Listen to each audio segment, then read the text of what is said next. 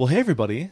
Welcome to the Always in Pursuit podcast. My name is Aaron, and in many ways, I am your host. I want to welcome you all back to our uh, podcast and stream today. Joining me is Megan. Good morning, everyone. Hey, and Mark. And I'm the talent. Pastor Mark. You're, That's right. you're the host. Megan is like the say, referee. what? Yeah, like What am I? I don't Oh. want to be ref. well, you got to make sure that I don't say something that'll get me fired.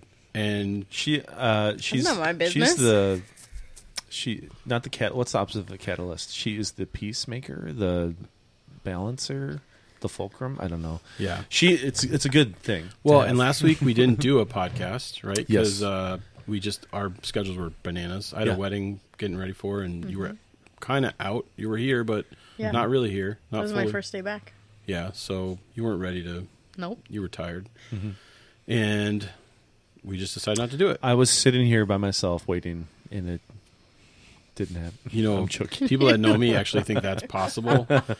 So, uh, yeah.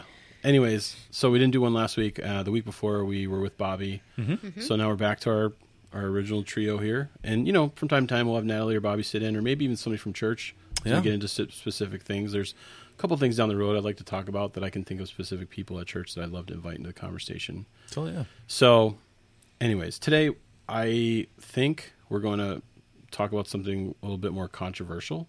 Mm-hmm. So I just wanted to kind of give like some. So get ready to be controversialized. I don't mean to be controversial, but Yeah. I, I, I, I have made a full shift in my life in in a specific area that I think a lot of people maybe haven't given a lot of thought to. Mm-hmm. Maybe they haven't um, thought a long time about the implications of this idea, and so uh, I want to start by saying like I'm not attacking anybody in this. Uh, I'm not. There's not a specific person I'm trying to get a hold of by having this conversation. Like, Yeah, yeah. I, w- I just want us to be honest and think about some of this stuff um, as it pertains to the church and as it pertains to our millennials and Z and you Yeah. know and and also people who are kind of holding on to some of these labels that we're going to talk about today. And I think too, like the other disclaimer would be that the purpose of this podcast is to supplement the messages, the sermon series that we're doing here for good. And so, Sunday wise, we're this coming Sunday will be week eight. Uh, we just had week seven as far as the Yeah. sermon, and since we missed last week, this is our sixth podcast. So we covered a lot of bases here, but really these are just kind of the themes and topics from the previous week's message um, and any additional thoughts that didn't get brought up or talked about um, either on Sunday morning in the sermon or just things that are better kind of dissected in, in this format through conversation and, and Yeah. th- Yeah. you know stream of conscious. So yeah, Yeah, and we did talk a little bit this week about how sort of the power structure was against the idea of a new thing happening, mm-hmm. and that anytime you change something, there are people that are threatened by like the way that they think things should operate, and they protect those power structures. yeah, So I think it does lead in well to the beginning of this conversation, and I don't want to say I've been avoiding it, but kind of have. It's it, it will ruffle more feathers probably than other things we've talked about. So I just asked for grace. This is mm-hmm. probably going to be multiple part conversation, so happy to take your feedback later and clarify anything if it comes off the wrong way, or, mm-hmm. and hopefully this challenges you to think a little bit. yeah.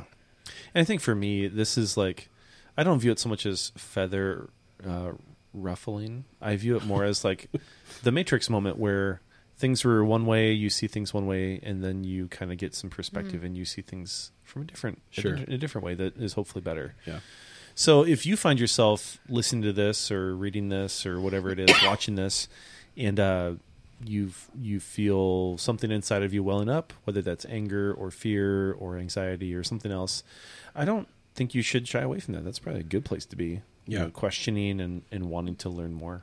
Yeah. So- I'd encourage people to lean in and come and talk to us if there's something you're confused about or we said something and you're not quite sure Mm-hmm.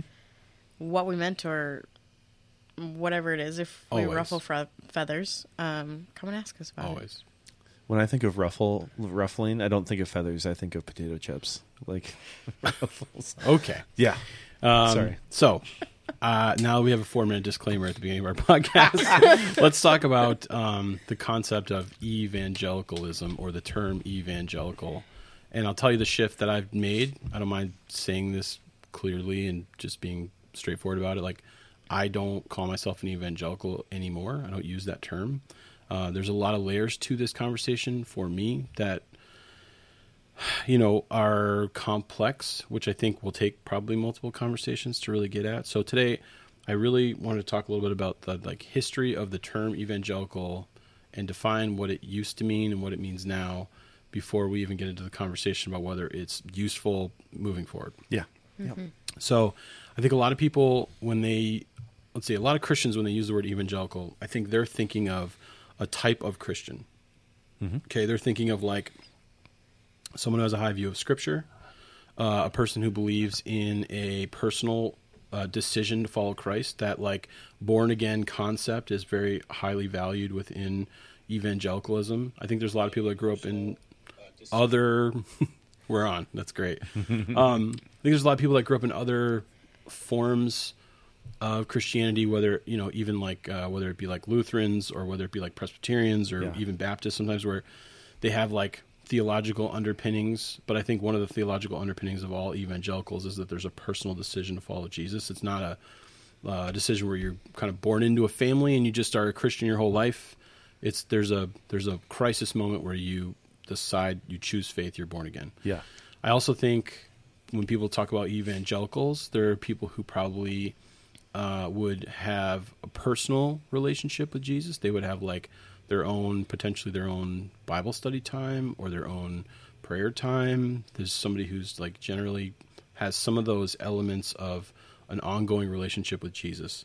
And so when they say evangelical, what they mean is I'm not a Catholic, I'm not a Mormon, um, I'm a type of Christian who highly values Scripture, who you know uh, uses the Bible to guide my life, who has personal times with Christ, who has a personal relationship, who's made a personal decision, and these are things that are like core to who I am. And I think in a lot in that way, a lot of people would say they're evangelicals, even if they are. You could be a Lutheran, be an evangelical in that sense, Yeah. because that might be totally true about you. Those things might be exactly the same as your your sense. Um, you could be charismatic, and you could totally be an evangelical. I think on the outside, uh, you know, an evangelical really just means it's like a technical way of saying Christian. Is how I think a lot of like people outside of Christianity think of it as. But it's a specific kind of Christian. So like not a main, It is. not a mainline Yeah. Christian. Yeah. Which if you know what mainline denominations are, they're going to value different things than Mm-hmm. those tenants They usually wear robes. in their services. Yes. Okay. Yes. Not like the regular person showing up in a bathrobe to church. Um, but so they're they're really saying I'm a t- I'm a certain type Yeah, of Christian, yeah, right? yeah. I'm not a mainline pro- progressive Christian. I'm not Yeah. a I'm not a Catholic Yep. Christian. I'm not a Mormon. You know, uh, Whatever that is. And again, Yeah. I don't even want to have, have the conversation about whether Mormons are Christians. That, that my answer is no. Christian. Yes, but but that's a whole nother Yes, podcast for another day. And if I've offended day. you, I don't care. Um, so I think that's when when people use it in a way that they like are proud and they're like, I'm an evangelical. I think that's what they mean. Yeah. Okay. Yeah. Now I think we need to kind of dig in a little bit to what the term means for um, for the culture. But before I get to that definition, I want to go back to where I think this sort of all began. And you could argue the word evangelical, which is actually like uh, the the sort of like underlying Greek word that's that evangelical comes from. It really just means ev- like a uh, someone who shares the the message of like um, like a witness. The the word evangelical connects to evangelism, so it's like birthed in a a witnessing person or witnessing church. Um, it's not actually a very complex uh, etymology of where the word comes from.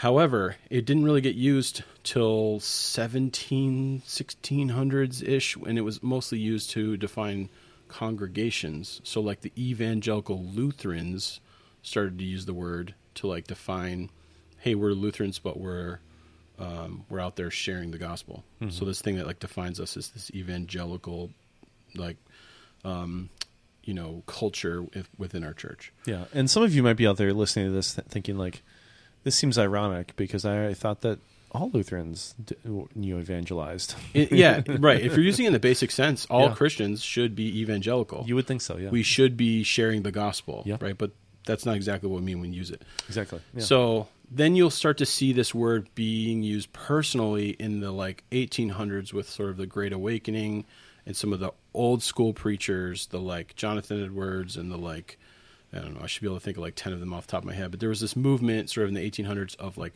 personal decisions to follow Jesus, revival that happened within churches. There was something that happened in the country where just it kind of swept through the whole country. And in that case, people were saying, um, you know, I, I think those preachers sort of started a movement that I would have said looked like what original evangelicals sort of looked like. They would have used the word fundamentalist at the time. That that's the word that would have been used to like describe the type of Christian who was um, making a personal decision to follow Christ, was sharing their faith, was had a high view of Scripture, like all of these things that we're talking about. Then fundamentalism kind of takes a turn, and um, I'll link the um, there's an article that we're going to talk about today, and there's also a great uh, YouTube video by the Holy Post. Phil Vischer, the guy who did some of the VeggieTale stuff, does Yeah. some really great stuff to unpack evangelicalism, and he comes from the perspective of this word and movement can be saved, and I'm of the perspective of this word and movement now doesn't really hold a lot of value to us, which you know, spoiler alert. Um, so he would say there's a time where fundamentalism is the evangelical movement, and then something happens within these movements to where they, they begin to split. And um, there is a, a wing of fundamentalists that go right, and then there's a new thing birth uh, evangelicals, and this is like in the 50s, 60s. Um, so you have people like, so here's a couple good examples, like Bob Jones. If you don't know who Bob Jones is, Bob Jones University, I believe it's in Carolina, Oklahoma. I don't. It's somewhere in the middle of the country, somewhere, um, and it's a fundamentalist uh, church. South Carolina, Greenville. I see. I, I should just trust my my first instinct there and go with my gut. Um, and so the fundamentalists, Bob Jones, the fundamentalists um, who eventually start Liberty, which is Jerry Falwell, they actually separate from the evangelicals during that time because the evangelicals don't have a purity of theology. I'll, I'll talk about why in a second. Um, and they separate in general. So they take a whole group of people, a movement within Christianity, and they go to the right and they separate from culture, thinking culture is evil and only going to hurt us. It's going to be a bad influence on us. So let's let's take our families, let's take our group of people, let's separate, let's get out of here. And they separate politically. They separate. Um, they continue to have segregated schools, colleges, universities that are segregated. Bob Jones um, didn't begin to allow uh, any non-white students until after um, the sort of the '60s uh, movement Civil rights. civil rights movements, right? So they are act- actually forced into it later on by the government, who takes away their tax status and says, if you guys want to be segregationist college, you don't get tax exempt status from us. And so it turns into like this big war. Yeah. Liberty, same thing. They were segregated school in the beginning. So this fundamentalist group actually starts to protect racism. It's part of one of their core tenets. They move to the right. They separate from everybody else. They say you have to be a theological purist in our in our. But then you get this other movement that starts, and I think this is actually a good thing. This is what we would say is the birth of evangelical, the way that we're using the term. And you know, it's people like Billy Graham, uh, they start colleges. So there's a couple colleges that begin. A Wheaton College, actually the first non-white person that graduated from college in Illinois graduated from Wheaton College. They're one of the first schools to accept, you know, uh, all races, and you know are. I wouldn't call them abolitionists at this point in history, but like they're very progressive in the sort of uh, disapproval of segregationists. And they start seminary out in California called Fuller Seminary, which is still in operation today. It's a great seminary. Wheaton is a great college, really, really highly. I mean, it's considered to be one of the Ivy League Christian schools, um, and they have a really strong history in that. Billy Graham starts his movement, right, which is um, very big K kingdom when he begins. He'll go into a place that they want to share the gospel. He'll collect any church that wants to work with them. Anyone that says, you know, we'll, we'll lay aside our differences theologically so that we can you know, uh, proclaim the, the message of Christ altogether, and we'll grow every church in this entire city by new conversions. And that's that's his movement. He's big K, big, big time big K. Yeah. And that's one of the reasons why the fundamentalists split from him because he started working with churches that didn't hold the theologically pure uh, Yeah. concepts. So they could disagree on some things, but as long as they agreed on evangelism and as long as they agreed on the message of Jesus, then they worked together to do these like huge sweeping, um, you know, uh, sort of I don't know, revivals or whatever. Yeah. And thousands and thousands of people would accept Jesus in all these cities all over the country. They started uh, an association, the National Association of Evangelicals, something like that, and uh, they also started a or an organization that reaches out into the world called World Relief, Yeah. and they were able to. So there, this wasn't denominational, but what it was was a type of Christian. An evangelical Christian was a Christian who was wanting to share the gospel, um, still having a high view of Scripture, right, but being more big K kingdom focused, more wanting to work with other churches. More externally focused. Yeah, For sure. Yeah. And there was a lot of good things about evangelicalism at that time. It was not racist compared to its cousin fundamentalism, which was super racist. Um, it was sort of the counterpoint to fundamentalism. Um, and It was collaborative. It was about Yes. unity. Yeah. they weren't dividing Yeah. over theological like smaller issues um, they didn't want to separate from culture and society they wanted to engage culture and society unlike the fundamentalists um, they were big k kingdom it was a free association it wasn't a controlling or manipulative or top down organization um, i'm just looking at my notes here to make sure i've got everything um, and I think they were cool with you being part of the evangelical movement as long as you said, I'm a Christian. That was essentially like what brought you in. Your desire to be evangelical, like your desire to preach the gospel to people, and your desire, and you, you saying, I'm a Christian. Yeah. Okay. So this movement thrived for a very long time. This is where we get churches that are non denominational, but they're evangelical, right? And some of those churches can look like a Baptist church, and some of them can look like a Lutheran church, and some of them can look like a charismatic church, but they're non denominational, but they're still connected to a larger movement Yeah. of evangelicalism. Yeah. The way you like described it, it doesn't sound that bad. Actually, sounds kind of nice. it's not bad, which I think some people still, when they use the phrase, they're hearkening back to that movement. yes. Yeah. Mm-hmm. And that actually, some of those tenets are things that we celebrate. Mm-hmm. We are big K kingdom people at Pursuit. Like, we love Yep. the idea of working with other organizations that have the same mission and philosophy as we do. Yeah. We're not getting caught up on small points of theology, right? Uh, I even think our church is like very theologically broad. You know, there's a lot of people who came out of Lutheranism, came out of Baptists. I mean, technically we are Baptists, you know, but Yeah. I just think like little B Baptist, like not We're General Conference Baptist. Yes, right. That's a whole. There's a whole other conversation Yeah. about what Yeah. kind of Baptist we are, and we're not. You know, spoiler, not Southern Baptists. So that would be a tough one for me. Yep. Um, and and it's stupid that there's a difference between those two things, but. Um, and then I think people have come out of charismatic backgrounds. So like we have a big wide variety. And it's what's funny is that we are in a weird way non-denominational because of that big mix of people mm-hmm. and we are in a weird way evangelical because of that big mix of people in the Classic sense. classic sense. Yeah. Yeah. So like classically we're evangelical. Yeah. Okay. The the group of evangelicals and I'm going to talk about the limitations in a second too, but um, begin to have a, an impact on society. Mm-hmm. They stay engaged with culture. They stay engaged with politics mm. in a way that they tend they start to have a lot of power. Mm-hmm. And actually, this is kind of one of the things that I think the life cycle of any organization or any group of people. It's like when there's a lot of money or a lot of power that gets infused into the organization, it's almost like the beginning of the end for it. It's really hard to explain, but you lose your culture, your values pretty quickly when there's a lot of power and a lot of money Yeah. Mm-hmm. that gets infused into it. And I think that's what starts to happen. You see the first evangelical person who is, uh, you know, uh, elected into the White House in, um, gosh, our, our worst president, late 70s. Gary, nope, uh, it's coming to me. Uh, Nixon. Nope, the one term Southern He's a Democrat, but he's an evangelical. What's his Carter? name? Uh, nope. Is it Carter? Gosh, come on, brain. Why is my brain losing its mind right now?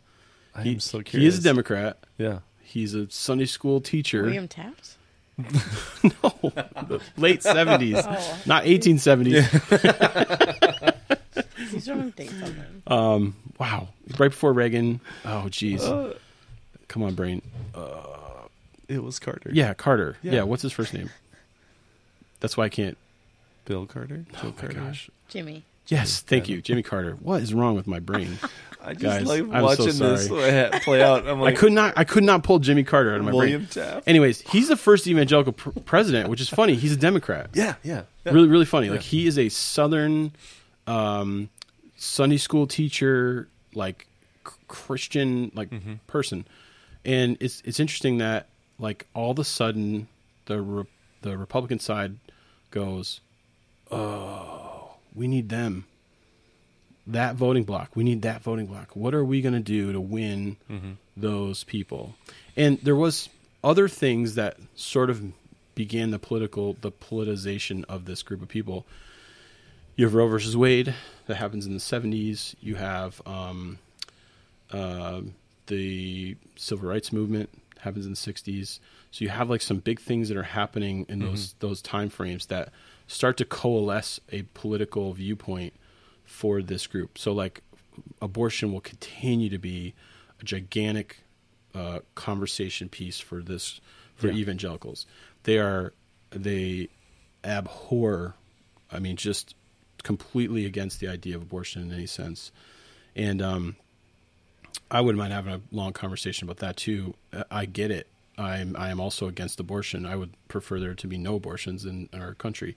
How we go about that is a conversation that's interesting and willing, I'd be willing to have with people. But um, so they start coalescing around certain ideas. At that time, Jimmy Carter comes on the scene. He plays up that uh, I'm a I'm a you know Bible teacher. You know I'm a nice guy. I'm your neighbor and Peanut farmer. Yes, gets himself elected, um, and m- many people have said he got elected by evangelicals. Mm-hmm. That they become like this powerful voting bloc. Then I think both parties start to say, "Wow, we could, we could really find a way to bring Take advantage of this. Yes, Yeah. and so then they sort of start to champion around the concept of being conservative and they start to attach these conservative values to being evangelical and it starts to coalesce and you see it really coalesce around Reagan and you know even into Bush 1 Bush 2 um, you know they're I mean you, you start to see those values come onto the scene even the like the religious right who fights against Clinton in his time that you know goes through the whole uh, process of impeaching him and all that like that is that is the evangelical side of the conversation pushing Yeah. their politicians to go to all that all that conflict. So slowly this movement goes from being really known for what type of a Christian this is, a high valued scripture, you know, somebody who's willing to work with other people, who has kingdom values, who's you know evangelical in the sense that they want to share the gospel, like the there there are these things that like define them. They slowly start to be co-opted politically over a 30 40 year period.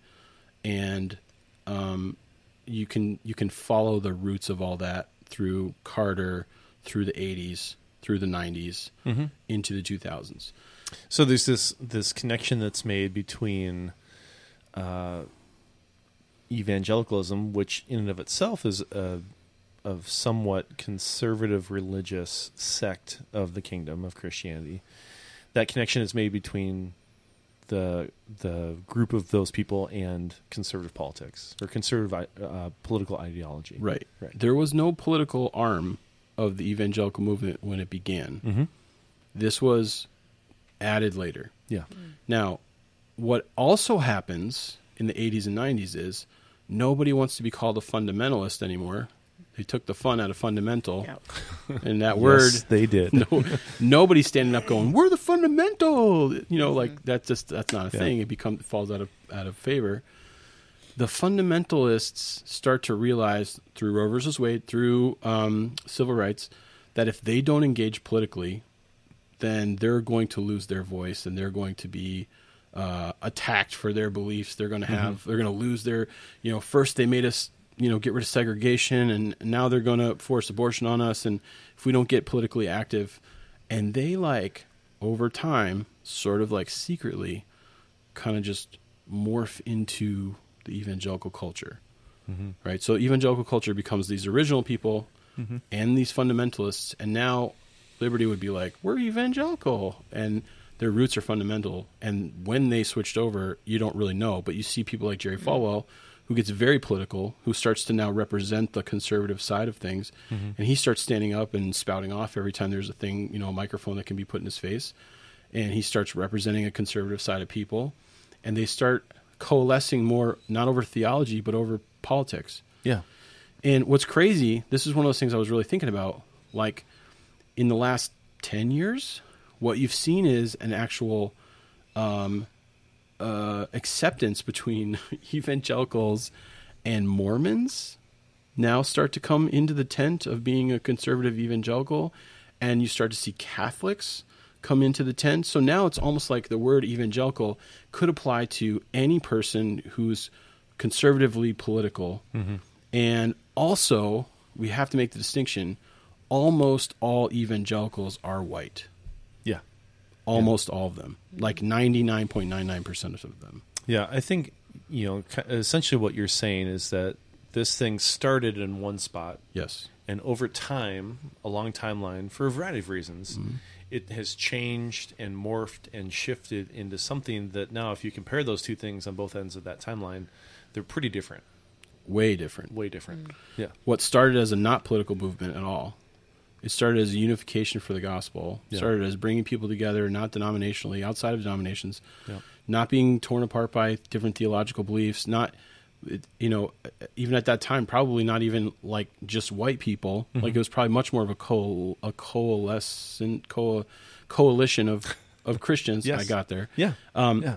who wanted to see people accept Jesus Yeah. who had a high value of scripture who lived personally as as Christians these were that's why I say like when I say I'm classically evangelical I, that's what I mean Yeah, it was the evangelicals that were, you know, a big part of the civil rights movement. I mean, the white people that you saw marching alongside black people in the South, those were the white evangelicals that it was about, you know, those tenets that we've already talked about. It wasn't about segregating, it was about unity. It Sure. was about collaboration. It was about justice. Yeah, it was engaging culture.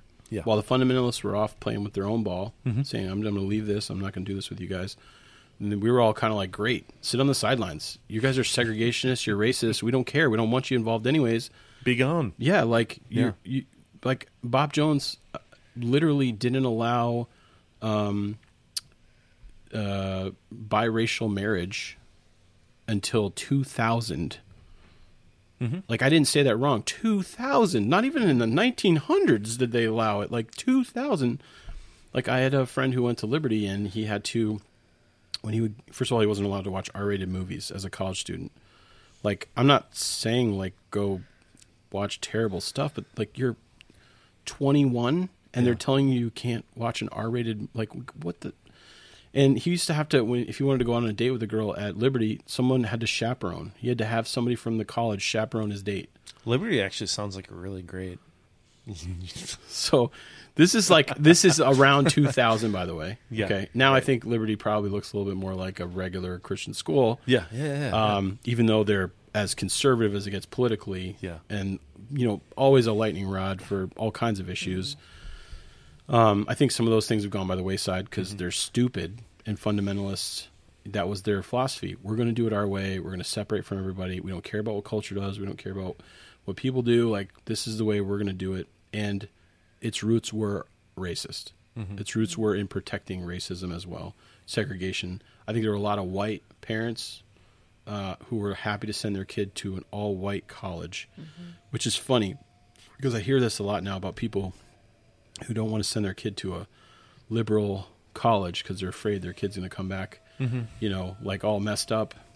And it's like, I don't know, maybe it's like good for you to go listen to some other people and have your I mean, horizons we, we have broadened. these conversations with friends of ours all the time where they'll talk about uh, a certain school district or a certain school, and they'll say, "Well, that's a bad school," and it's like, well, do you realize that the school that you have now sent sent your child to, or your children to, that's all white, Right. you know, it's all like, and it's funny because we don't connect those dots as far as like, well, I'm not racist, but I'm segregating my child Yeah. intentionally, you know. So that's a whole different conversation. But and I'll I'll uh, rep Nyack really well. This is a school I went to in New York.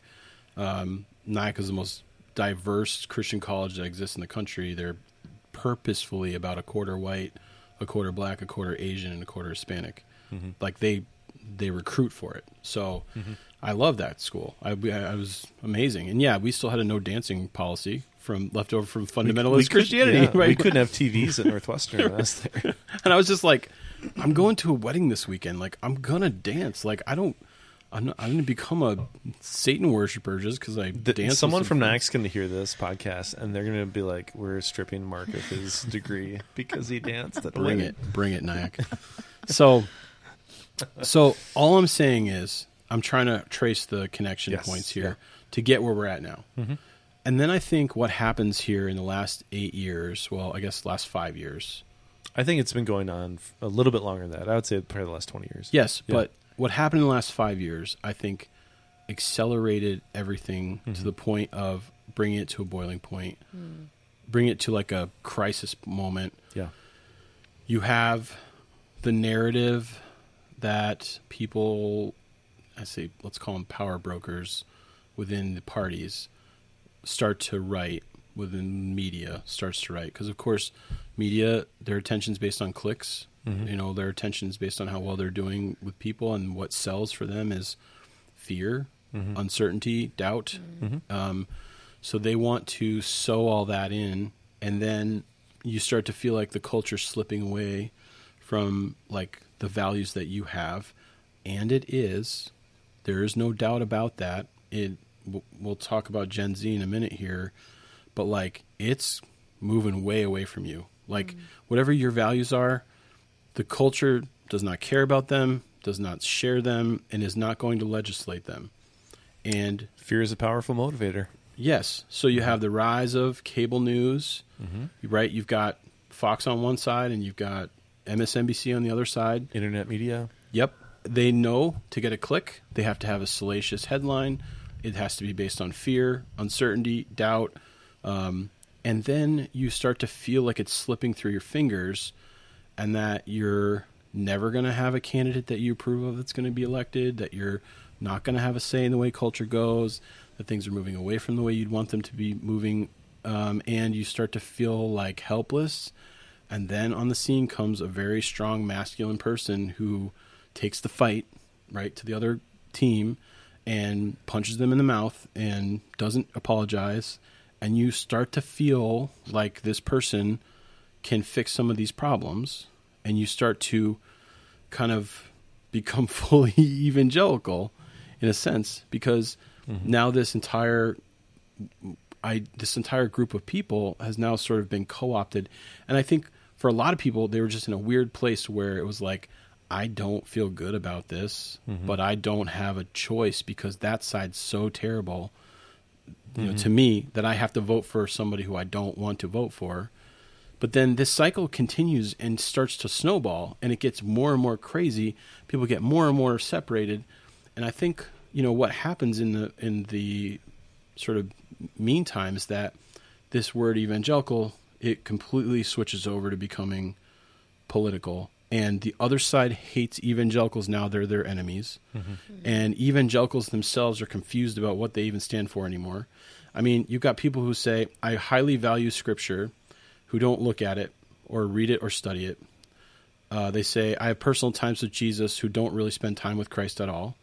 You know they say um, you know we want to work with other churches and all they do is continue to divide themselves into smaller and smaller groups within you know this this thing. It's like it's lost its kingdom value. Yeah. it's lost its it means nothing to anybody. Like you you'd be fighting over what this term means. Um, this movement's been co-opted politically um, and so for me like i just kind of woke up to the fact that like whatever it was, what it is now, I'm just not that. Yeah, it's almost like Jesus has become a character uh, characterization of himself. Like he is the brand under which conservative evangelicalism lives under. Like it's the logo on the front door, you know. Right. and people we keep you know, I don't want to say we, but the the people that unify themselves. And we're speaking in very general terms. So not every person who thinks this way or votes this way is this, but there's a lot of people, you know, very broad brushstrokes. They don't they say all the right things. They use this terminology and they don't actually fully understand what it even means. They just do it because they've always been doing it or because their family did it or because you know one of the things that we've talked about is how there's this uh, ruralization of christian culture you know classically southernization but more rural like I to wanna- be conservative I Yeah. want to I want to move into that direction. So Yeah. uh, that was my best uh, attempt at explaining to you where evangelicalism started and where it is now. yeah And you might completely disagree with that concept. You might be defending a classical evangelical viewpoint, and that's okay. But I need you to understand when you say evangelical in the world around us to non Christians, it doesn't mean what you think it means. yeah I do not think that word means what you think it means. i Um, love uh, the princess bride references whenever they get come in I do not think that. yeah. Um, anybody want a peanut yeah. Yeah. So, what I want to do is I want to talk a little bit about this article Mhm. that came out last week. Uh, I don't know if you saw it. It's a long read. It's from the Atlantic. You might not trust the Atlantic. Uh, even more reason to read it. Um, yeah It's written by a guy who I think is really fair. Um, grew up in evangelical context, even as an adult, has been attending evangelical churches his entire life. Wanted to dig into kind of where this where things are at, and I thought he did a great job of um, kind of talking about where the evangelical movement is and some of the gigantic problems that we're having. Mm-hmm. Um, and I still say "were," even though I wouldn't use that word to Yeah. identify them. Um, and I, and I'll I'll also say that like some in some way, all these terms are terrible because language is terrible. yeah Like the postmodernity has eroded. I wish you guys could see what's going on right now in the background. It's great. She's just plugging in her computer. Yeah. yeah. Um, very gingerly, just as to not make noise, and Yeah. I'm just calling it out, anyways. Um, I think these terms in general, postmodernity erodes language and erodes meaning in language. In general, things that you say now don't mean the same thing as they did 10 years ago, 20 years ago, 50 Yeah. years ago. So you always have to kind of be reevaluating if the terms that you want to use to define yourself actually mean what you think. When you say I'm reformed, when you say I'm charismatic, when you say I'm an evangelical, when you say I'm a Catholic, I'm a Lutheran. I mean, just think about Catholics for a minute. Uh, in the 80s, it meant something. I'm a Catholic. It meant uh, it meant something. And in the 90s and 2000s, there's a gigantic scandal in the church, and now it means a completely different thing. It's it's a people look at it negatively when they probably looked at it po- Yeah. positively. Well, and even within Catholicism, it parish to parish to parish. Right. They're very almost like denominations of Catholicism. They're very different. You know, Right. very uh, focused on different things. I think. Um, so, like one of the really hard things uh, as you navigate this conversation, and I'm speaking to the listeners right now, is that some of these things we're talking about issues or things that have happened where you maybe have no context or you have no like frame of reference. So, you know, it's kind of like watching a documentary on something that you don't know anything about and you're trying to like stay up to date as you watch it, but you have to like rewind it and watch it two or three times, you know. So I think like maybe this is the first time you're hearing some of these things and you need you're feeling the tension of like I need to know more. This article that Mark is sharing, the YouTube video, these are good places to start. And in you know, like you said, take it with a grain of salt. You know, it's it's someone who writes it. It's not 100 percent objective. it's not gospel. No, it's not gospel, uh, and it's not orthodoxy, but it's definitely it's it illustrates some of the things that we've been talking about in this series really, really, really well. And then the last thing I'd say is that, um, kind of as I've been thinking about this topic and uh, kind of how we've gotten to where we've gotten, I've just had this really like I- I would say a fairly powerful image in my head of. Um, kind of like something that makes sense for me. So, my family, I'm Jess and I have been married now for 15 years, and uh, I married into a great family. Married a great woman. She's awesome. Jess's family has had this like four generation cabin in their family out in the Black Hills of Wyoming, and we've been going out there for the last 15 years. They actually just sold it like this month, so we're not going out there anymore. Anyway, whole different story. At this cabin, there is this totem pole that is on the property. It's it was not carved by like Native Americans. It was Jess's grandfather was a Boy Scout, like a troop leader for years. That's where it came from. But I've I've seen this totem pole every summer, like for the last fifteen years, and I know where it came from, uh, but I don't know like who carved it or how it got there. All I know is that like over the last fifteen years, I've probably painted that totem pole like three or four times, right? And as I've painted it, you realize like chunks of it are falling off because the wood's rotting. Like there's a woodpecker that loves that thing, like is taking chunks out of it. Like, and we're painting over it and stuff. And eventually, a couple years ago, uh, in a storm, the base got so rotted it just fell over. And so if, instead of trying to like reinstall it, we just put it on the wood pile. like it's just out there now, out to pasture. It's gone now.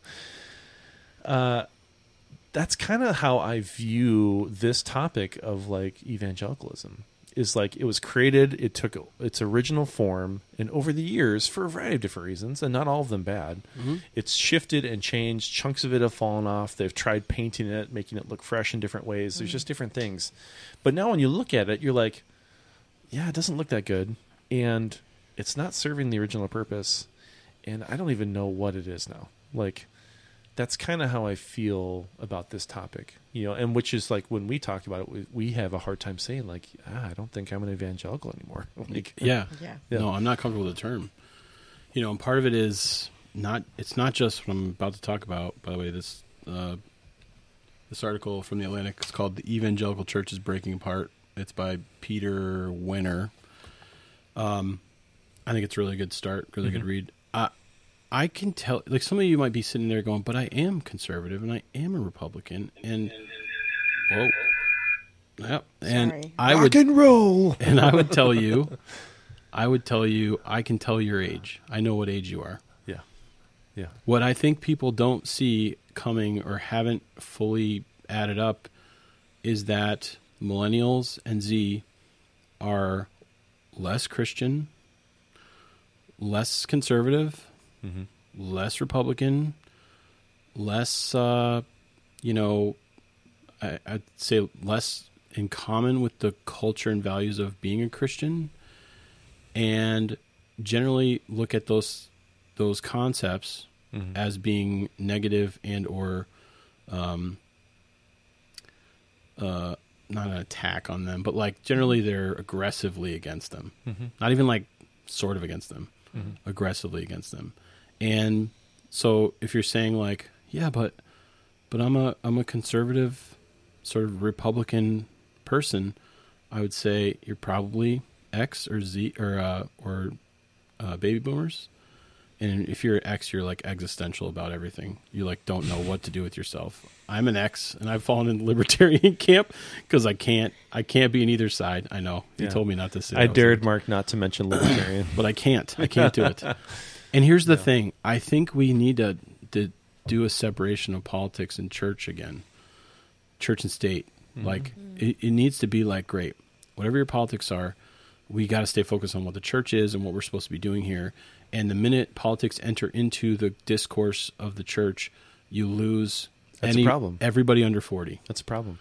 And I think too, like it's important to understand and shout it from the rooftops. You can have this conversation. We're not taking your values away from you. Nope. Mm. You you can keep your values. You can keep your politics. We're not taking those away from you. If anything, we're trying to show you a better way to do it and point out the dysfunction that is prevalent everywhere. And and maybe you didn't realize it was a problem.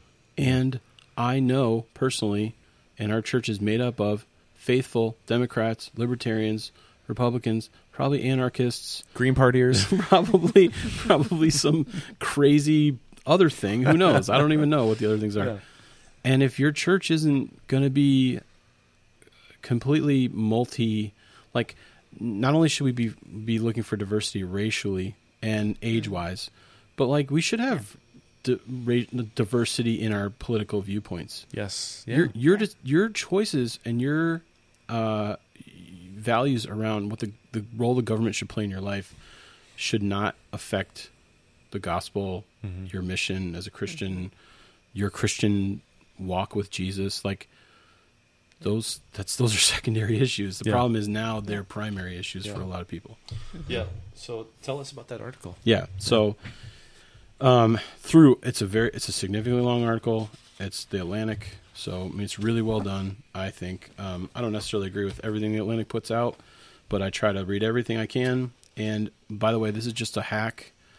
If um, if you find yourself mm, valuing cable news and or uh, conservative or liberal podcasts that sort of start to do something inside of you, put down the podcast, put down the television, and go read.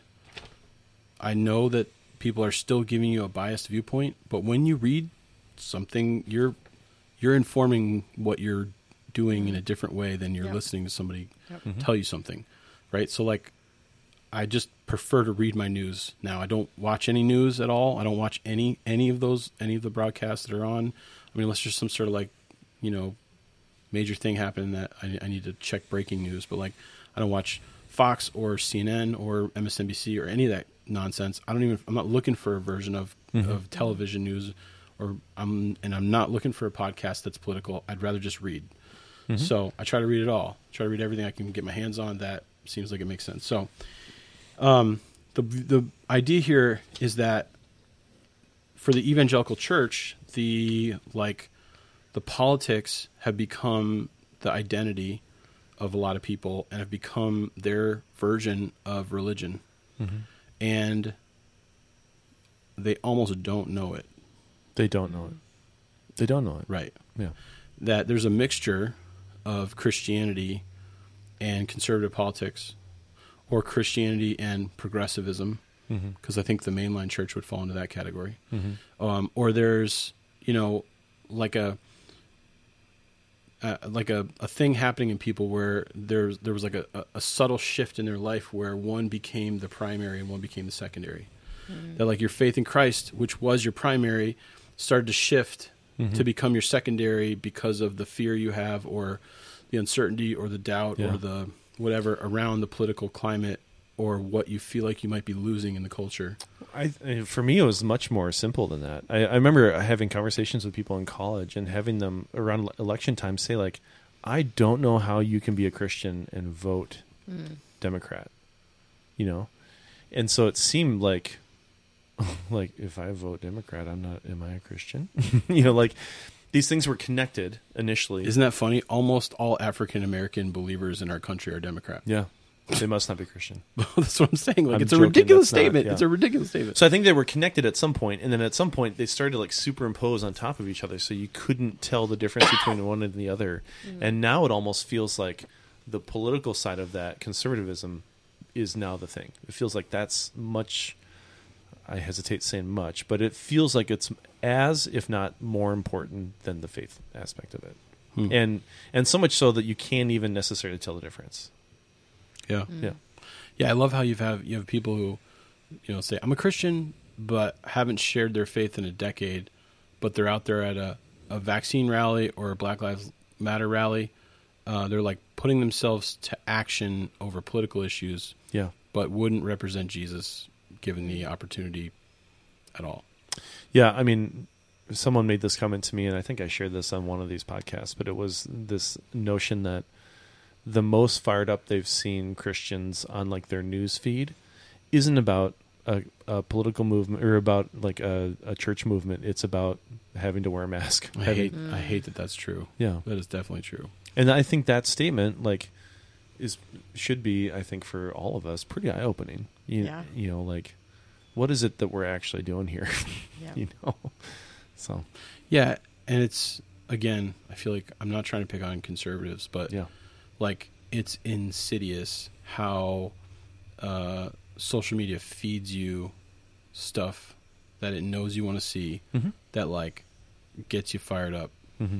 and i agree i go on there and i just like want to puke and then i turn it off Yep.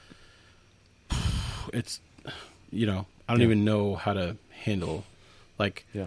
the gentleness of Jesus, the like desire to mm. get into conversations with people that didn't share his philosophies. I mean, even Paul going in and having like spirited debates with people who like completely had different cultural values and and doing it in a way that was winsome, you know, and Graceful, like loving. Mm. we've lost that Compassion. completely. The like the the Yeah. and you know again we're broad brush. Like I actually think there's tons of people in our church that get this, that like they're amening everything we're saying. They're following the conversation. They're going, "Yep, that's how I feel. Yep, that's how I feel." There is a still an undercurrent of people who would rather their relationship with Jesus be the main thing in their life, and they've allowed that to be. Mm-hmm. But it's just hard over the like the what feels like yelling, you know, to like live in a way that's winsome and you know caring for people. So, um, first he kind of talks about the idea that like our um r- that our uh, politics can actually like mirror a worldview and or a like a religious um fervor that like actually feeds something in you that's des- you're designed to have. So you get community from it you you know you uh potentially have a um religious like uh, connection to a movement right so there's like some things that mirror um a religious experience that come along with politics that make it so insidious. Um, so he says the historian George Marsden. I'm just going to quote uh, from. I printed it out. This is page six. Um, the historian George Marsden told me that political loyalties can sometimes be so strong that they create a religious-like faith that overrides or even transforms a more traditional religious faith. And I'm like, I think we've seen that. I think we've seen people get more militant, more religious, uh, dig in harder, uh, uh, turn the other side into a caricature so that they can become enemies. You know, so they can like uh, vilify them. You know, and Just dehumanize. yes, Yeah. Yeah. right. Yeah. I can take the, I can fight harder against this person because they're not even worth anything. They're not worthy of saving. Right, Yeah. right. Um, and so he kind of like, you know, continues on the conversation and just says like, there's a lot of churches where there's a catechism happening, but it's not a religious one. And Can you define that term for anyone who Yeah, doesn't that's a know big, it? big Christianese word. uh, truth be told, I had to look it up because the way he kept using it was as a verb.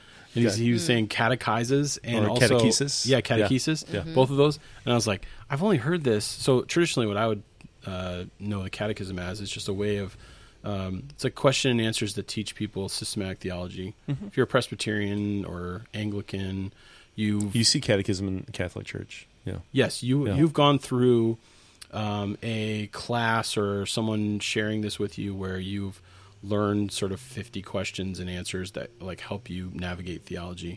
So like what is the purpose of man and who is God and like so it's this like systematic systematic worldview that gets installed in you at a certain age. Usually they're doing this around the same times like confirmation happens for Lutherans. Yeah, confirmation is like a A similar catechism light Yes. ish. You can use this word catechism for the installation of any systematic worldview. Okay. And he argues that these the thing that's being systematically installed in us, given the access to it and the amount of it in our lives, is politics. He's he's saying like, look, your your pastor is probably preaching a thirty minute message. Most Christians aren't really in a small group. Pursuit your pastor is preaching a 45 to 60 minute message. Sorry. 35 to 45. Yeah, you guys are. Yeah. Anyways, this argues for a longer sermon, punk. so, um, yeah, you took me off track. Sorry. Oh, so well, he's, he's arguing most people get 30 minutes of, of a sermon from their pastor. They're not doing a Bible study. They're not in a small group. They're not serving anywhere. They're not like in, in the church community very much. And yet, 24 7, there's stuff being thrown at them on social media, mm-hmm. on cable news, on the mm-hmm. radio, on podcasts. And people are filling themselves up. They're being catechized. Mm-hmm. They're being co opted by their political beliefs because they might get six hours of, you know, Tucker Carlson or Don Lemon or Yeah. you know some podcast, right? But they're getting Anderson Cooper or you know. yeah, or whatever. Yeah. but they're getting only half an hour of Mhm. of biblical worldview, Sure. and they're not doing their own personal investment in their relationship with Jesus. So they're not picking up their Bible and reading it. They're not doing a Bible study. They're not in a Yeah. small group. They're not really these these these things are outweighing each other to the point where you know the the political side is going fear, fear, fear, fear, fear, and they're catechizing people into this like response that becomes sort of religious like.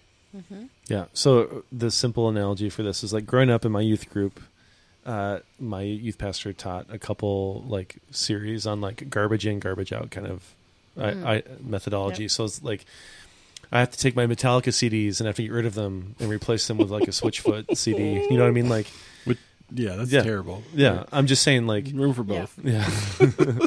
but it was like uh, if you're filling your life Mhm. with, you know, temptation or evil influences or things that are not Christ like, hmm then it would make sense that you become more like those things, Yeah. right? Mhm. And I think there's some truth there. And so, uh, you know, the, the other thing was like, you know, if you're focusing too much on sports or your fantasy leagues or Shut up. your, ho- yeah, I know That's not true. or your hobbies. I mean, none of those things by themselves are sinful or bad, Yep. but like there's room for abuse. And I think it's essentially the we same can all hate the Yankees. It's fine. Yeah.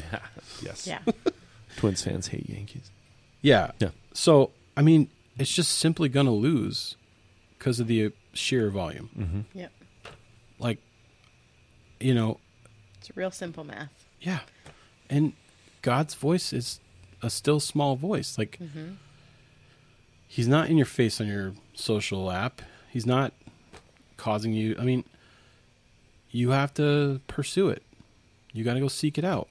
This is where when he says, we're at 56, by the way. If you're looking. This is why he says, you know, those who seek, they will be the ones that find. Those who knock, those are the ones that get the doors open to them. Those who ask, they're the ones Mm-hmm. that get the response. Like, there's a pursuit, you know, would be a great name for pun, church. pun intended. Yeah, that needs to happen in the life of a Christian that equals or outweighs any other pursuit of any other thing, and we Yeah. are accidentally catechizing ourselves politically to radic- to be radicalized. Yeah. That that fear creates a we must do something now mentality, mm. and you. What's interesting is like just go Google what elevated cortisol levels will do to you, which is a stress and fear hormone Mm-hmm. that gets released in you every time you're watching or listening to one of these one of these political commentaries and it's like I'm not telling you to not know what's going on in the world and I'm not telling you to not have an opinion but I'm telling you that if you're giving yourself an hour or two or 3 of fear every single day then gee I wonder where all our anxiety is coming from and I wonder where all of our you know stress is coming from and I wonder where mm-hmm. like we're essentially just diving headlong into fear mongering every single day, elevated cortisol levels. Everything feels out of control. Everything feels like we feel helpless. And mm-hmm. yes, it will lead us to some very radical actions in that case. Like, that's what's happening.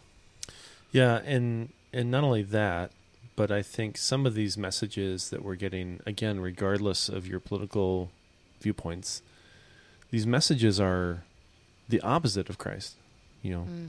they're not inclusive; they're exclusive. Right. They're not about unity; it's about disunity. Mhm. It's not about humanizing and caring; it's about dehumanizing and fighting against. It's not about love. It's not about grace. It's not about any of those core tenets and, and themes. It's the opposite of that. So it's in the irony is that how can you say Jesus in one breath and then your political ideology in the other when those are not the same, even though you've been told your whole life they are. I know. They got to be separated. Yeah. And, uh, man, it was right there. There was something right there. Mm, funny. Oh, Jimmy Carter. This is what brings me back to evangelicalism. I know I can't think of Jimmy Carter's name. Poor Jimmy. He's the worst president ever, and I can't even think of his name. Um, yeah, that was a bad experiment. Maybe not an evangelical in the White House again. Sorry. Um, evangelical. I feel like the fundamentalists have co-opted it enough to the point where when we struggle with issues still like racism it's an echo Mm-hmm. of a group that never served us well in Christianity to begin with Mm-hmm. and now has co-opted evangelicalism and listen the mormons have issues with racism the fundamentalists have issues of racism. There are now and they're now part of evangelicalism.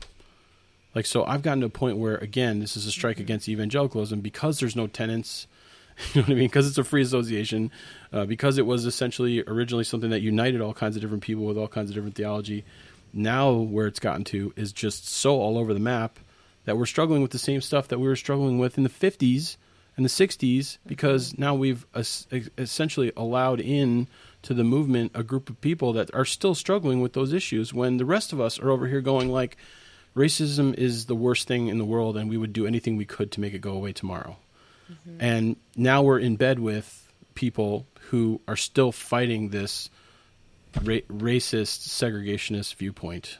And it's like you know that's probably going to be the most controversial thing i say so come at me later if you want but um so anyways from this article um she says uh, or the writer quotes um the writer of a book called uh, Jesus and John Wayne: How White Evangelicals Corrupted a Faith and Fractured a Nation. There's a good sounding book that I might need to pick up and read. Um, Even if that was the only thing that you said today, that would be like the most controversial thing. professor of uh, Calvin College or Calvin University, by Yep. the way, which is uh, reformed. Um, she, uh, he says the other issue with uh, evangelicalism is that rugged masculinity and Christian nationalism have become part of the conversation on what an evangelical is, and boy, is that shown its shown Yeah. itself. I mean, anybody who's listening to the Mars Hill podcast can see what rugged masculinity does to a church and to a movement. Yep. Um, it points it in the absolute wrong direction, and how Christian nationalism is a thing that is again some sort of mixture, idolatrous mixture of Christianity and something else that creates. I mean, I can imagine Paul's letter to Christian nationalists right now, and it would be Oh. excoriating. He would crush Christian nationalists. Um, and he says she defines Christian nationalism as the belief that America is God's chosen nation and must be defended as such, and um, talks about rugged masculinity as being um, people serving the rugged warrior Jesus Uh oh. is not a thing. Oh, rugged warrior Jesus, and gross. almost this idea that listen, this idea that uh, men need to protect Yeah. against all this fear, uncertainty, and doubt around us that like men need to like stand up and protect. And you hear, I I heard this even growing up. Like I don't think people meant it this way, but they would say this this term, and it's just like like now I think back and look at it and I go like, how could I not have seen that when it was happening? Like when I was a teenager in college, they would say like. Well, this church is led by women because the men won't stand up and take the responsibility that's supposed to be on their shoulders. Yeah, and, and I think there's people that would probably like hear that statement and say like, "So what do you want me to be a feminist?" And it's like, well, I'm not.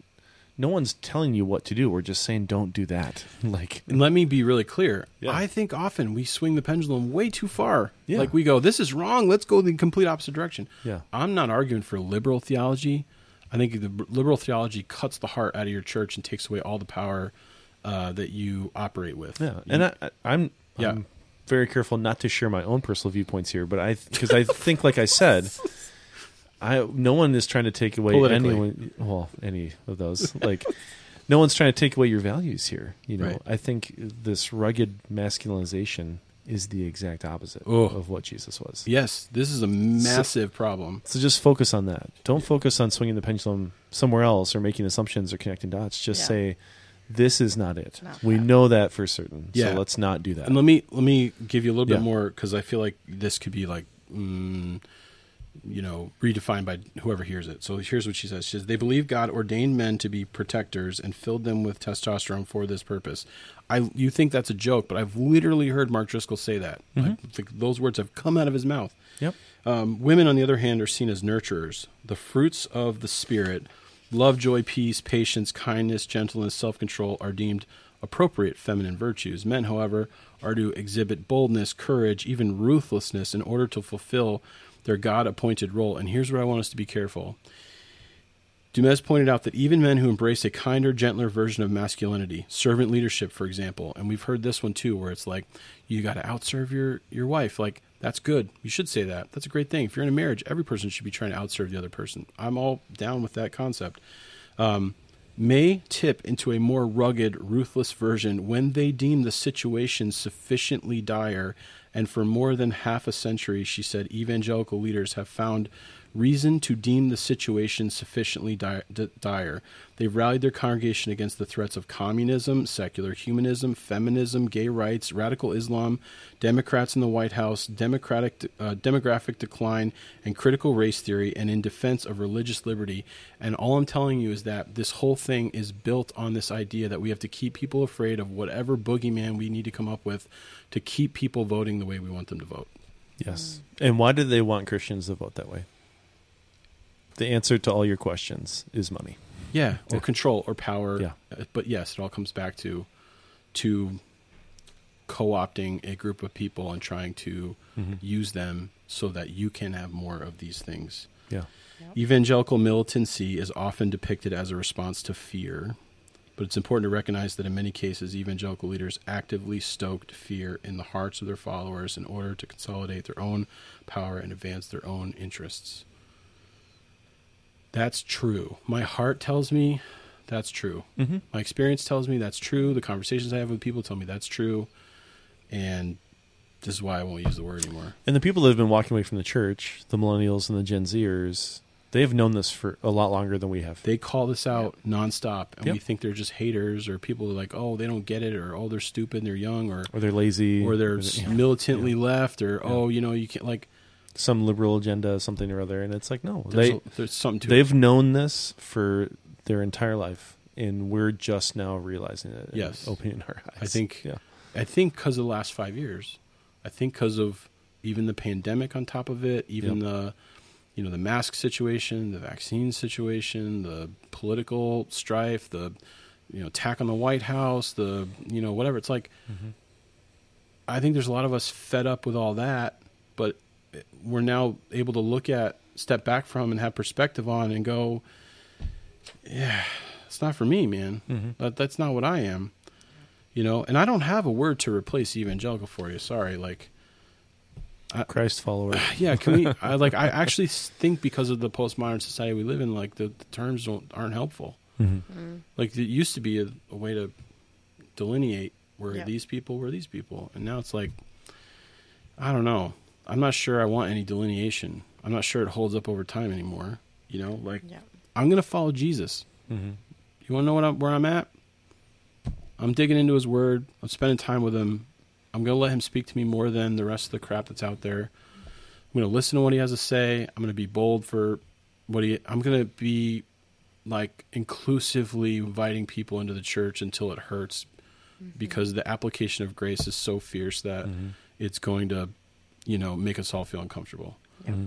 I'm going to empower women and not act like they were, you know, second best, second class citizens because the men wouldn't do what they were supposed to do or that they need my protection in any way.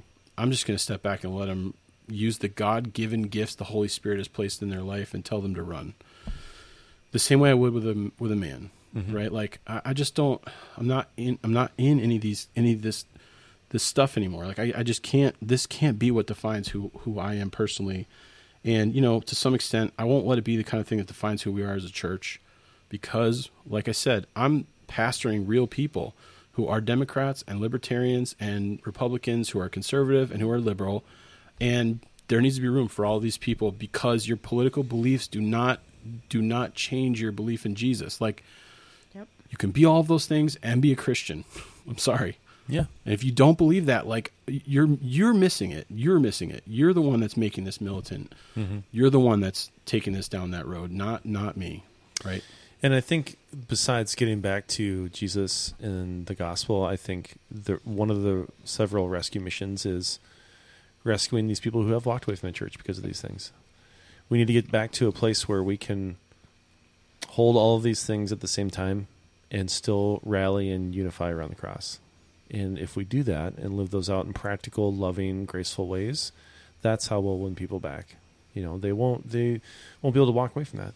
You know, to use a word that you used a couple weeks ago, it'll be so winsome that they can't resist. You know, and right now it is not winsome. It is really difficult and frustrating, and it's not where it. Should.